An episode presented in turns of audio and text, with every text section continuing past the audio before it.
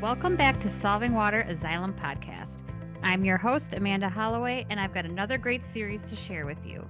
When you think of construction and mining, what kinds of words come to mind? Maybe diggers, dump trucks, coal are some common ones. But did you know that water plays a crucial role in the construction process? Water in these industries can either be a necessity or a nuisance. Either way, experts are needed to manage this water efficiently, effectively, and sustainably. Whether it's bypassing water to complete a construction project or dewatering an open pit mine operation, in this series, recorded live from ConExpo in Las Vegas, I interview customers, distributors, and Xylem experts about all the ways we address water for these industries. Hope you enjoyed the show as much as I enjoyed the interviews. I'd like to welcome Mike Ivory to the show. He is the Director of Service Solutions and Business Development for Xylem. Welcome. Hi, You've been on the show once before, that's correct. one of the very first episodes. So, deep cuts. We're back here at a trade show. that one was WEFTEC, I think. Yeah, Um, yeah, it was WEFTEC. I don't remember what year here. it was, but it was a while ago.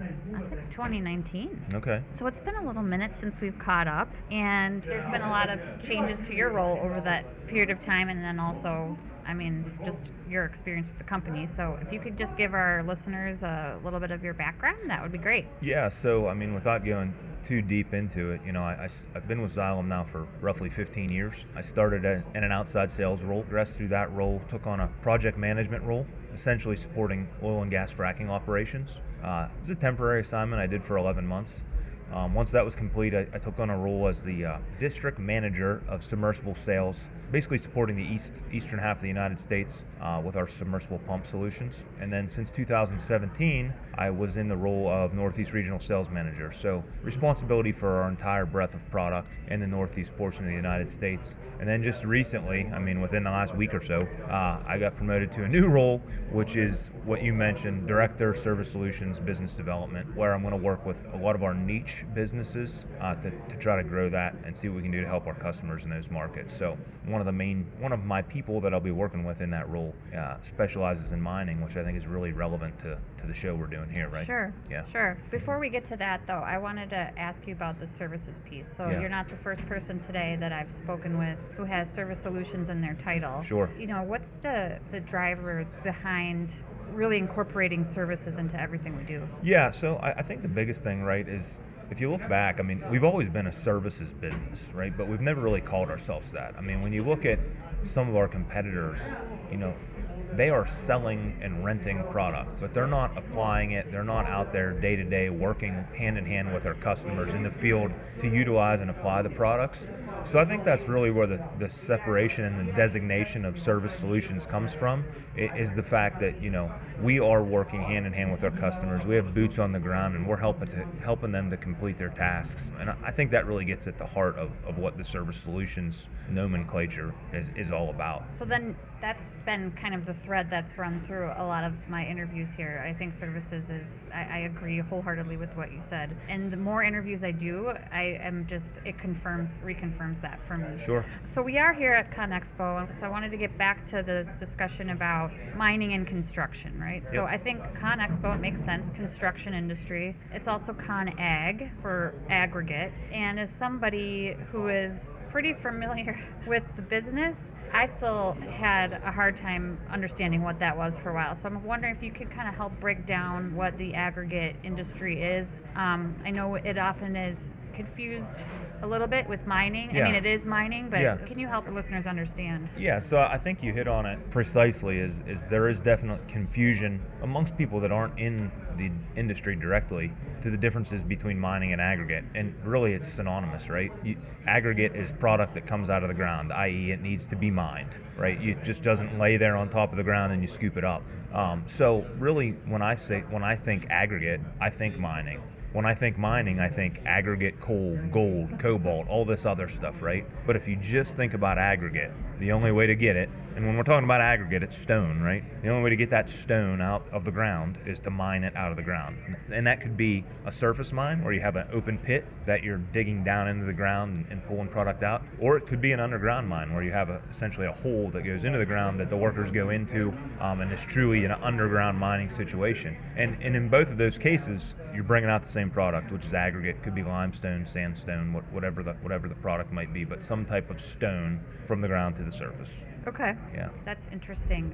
We're talking about stone and Sure. bringing it out of the ground, which is not something we specifically do at Xylem. So, Yeah. what is the role that we play in these industries? Yeah, so I mean, there there's a the impact I should say of water in the aggregate industry is is vast. I mean, the first thing that most people think about is water is a nuisance, right? And so we do a lot of work to handle that nuisance water, whether it be in an underground mining situation or in a surface mine. Typically, and especially in when you're mining for limestone, there's vast gaps in the mines in the limestone deposits, and in those gaps is water. When you think limestone, you think water. And so as they dig, the customers dig to, to produce that product, they often encounter water that needs to be handled because it, it's essentially covering up covering up more of their product. Um, so we do a lot of water handling just to get nuisance water out of the way. And, and some of that water is a continual stream of water. So it's not just a static pocket of water that once you get rid of it, it's gone. It will continue to replenish itself. So that requires the need for our services to, one, pump that water down and then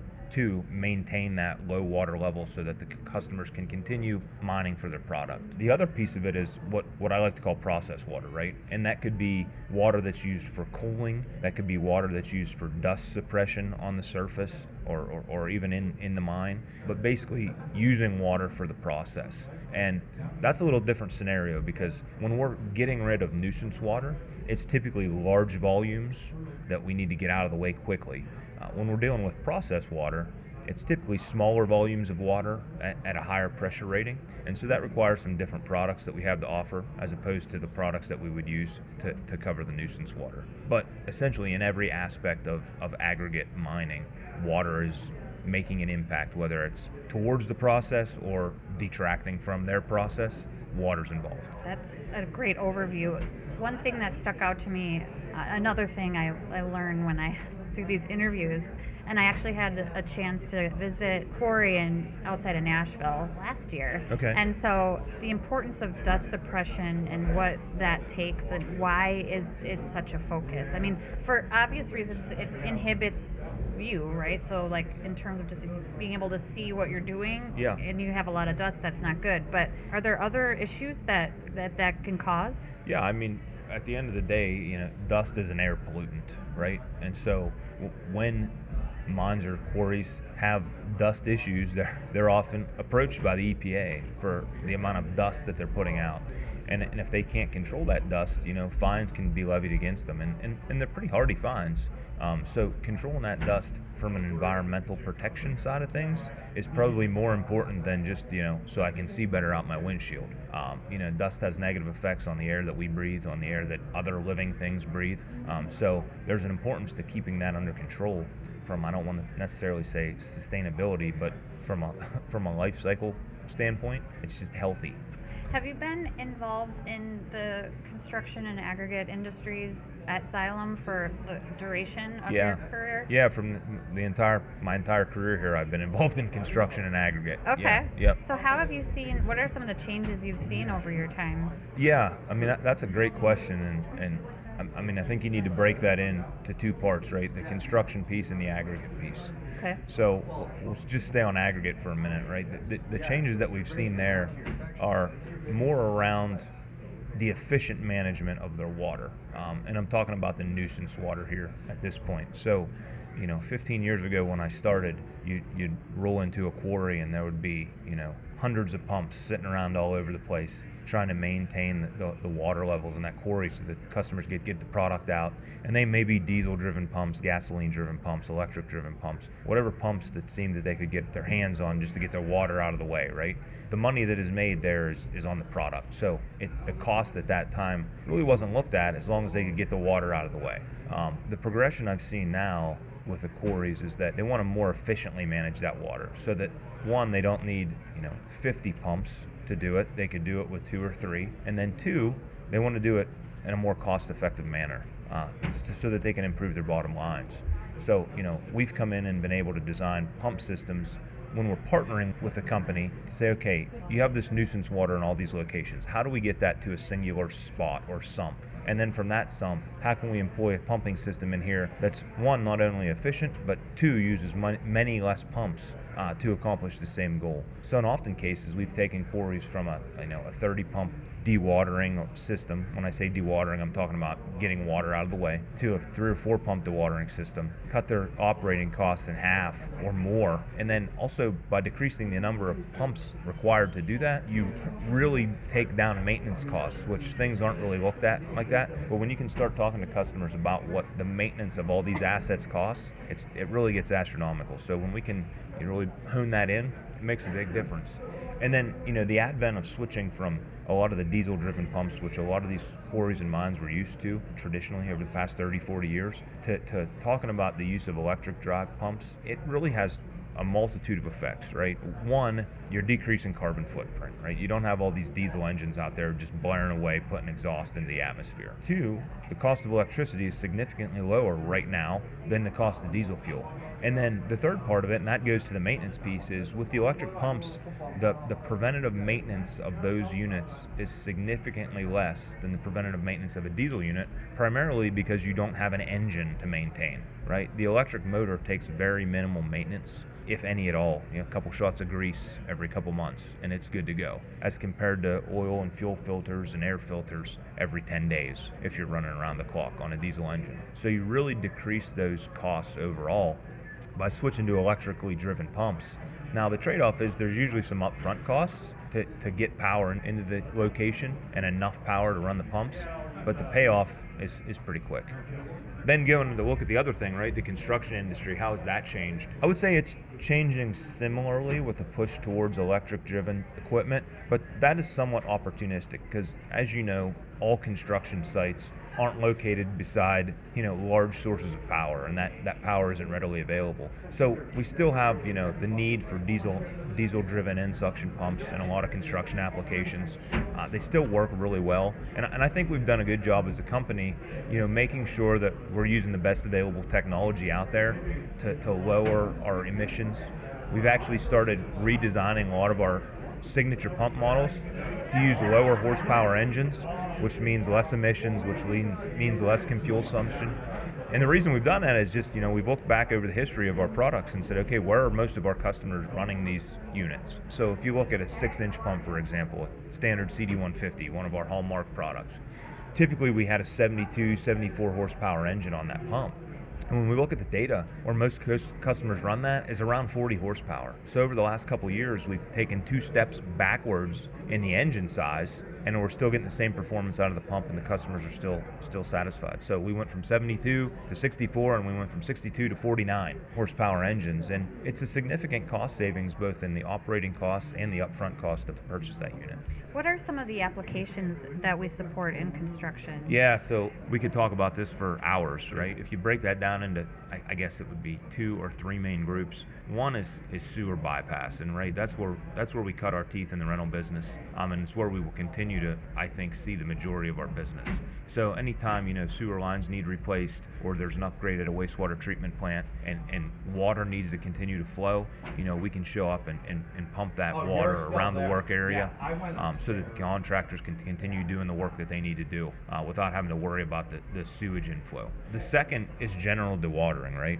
And and that, that's a really broad topic. But you know, anytime people are going to be putting shovels into the ground, right, digging with excavators, and they're in an area where there's high high water table. Think Florida, for example, right? You can't dig three feet into the ground in Florida without running into some sort of groundwater. So we offer a lot of solutions for groundwater management, whether that may be well point dewatering systems, uh, submersible pumps, and, and, drilled wells. We've got a lot of rotary lobe pumps now that we're using to, to do general dewatering. But basically, we're making the site dry so that the contractor can work in the dry uh, and not in the mud. Uh, so we do a lot of that.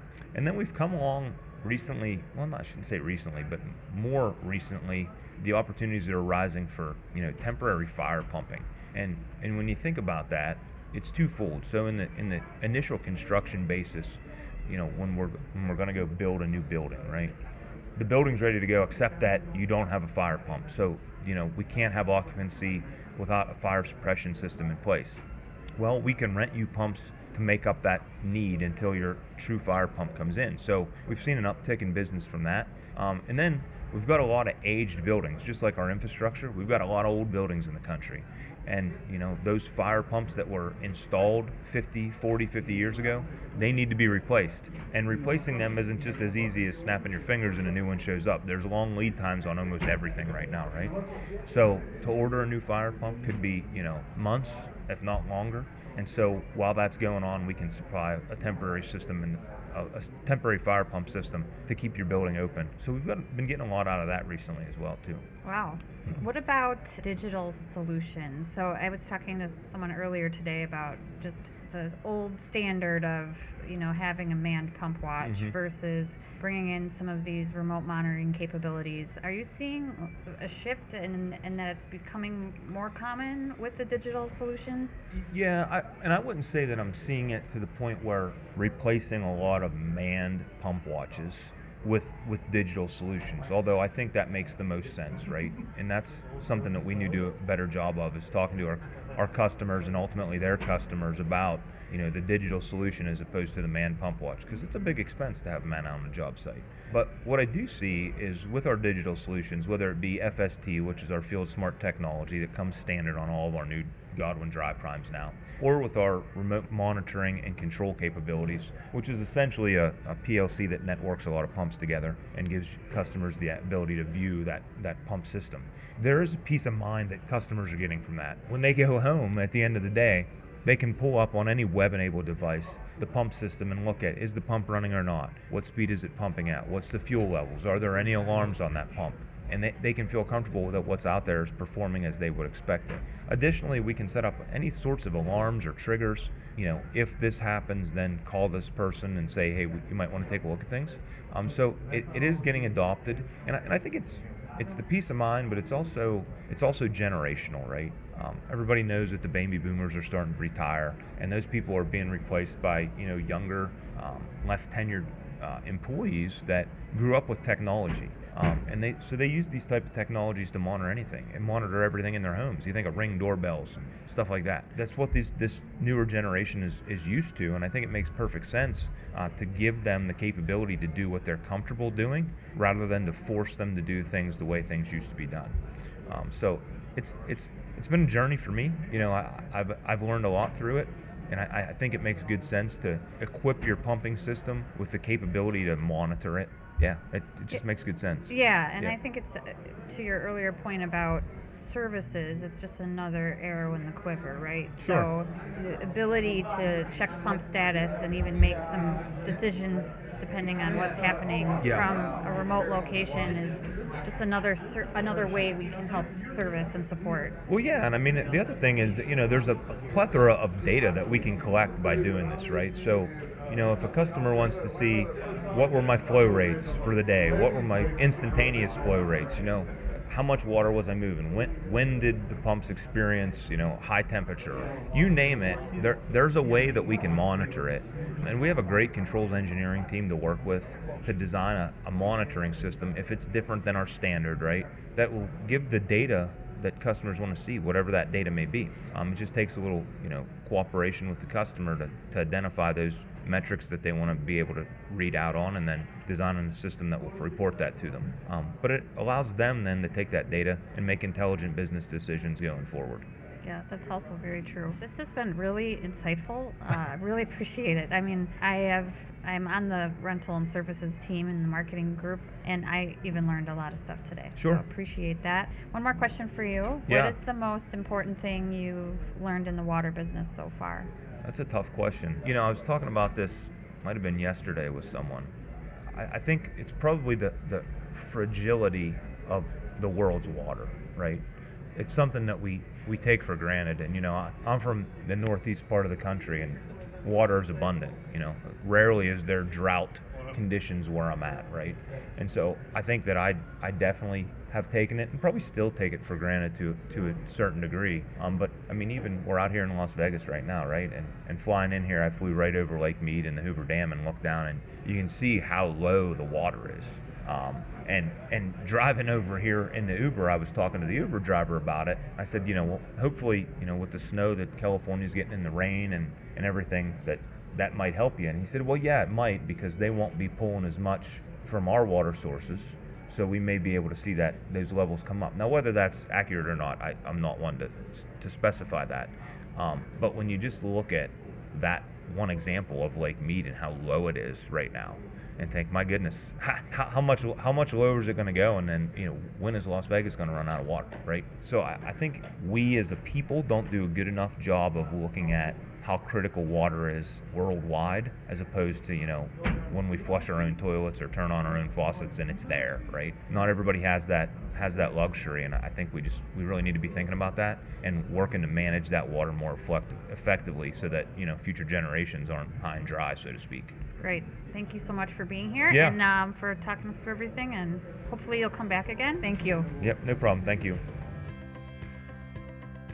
Thank you for listening to this installment of Solving Water, a Xylem podcast. Also, a big thank you to our guests who took the time to chat with me and share their experiences with us. Once again, I learned something new that continues to shape my view of the importance of water in the world. Please check each episode's show notes for links to additional information and my email address, or find me, Amanda Holloway, on LinkedIn for questions, feedback, or to be a guest on the show. Solving Water is available everywhere you get your podcasts. Stream, download, and subscribe now.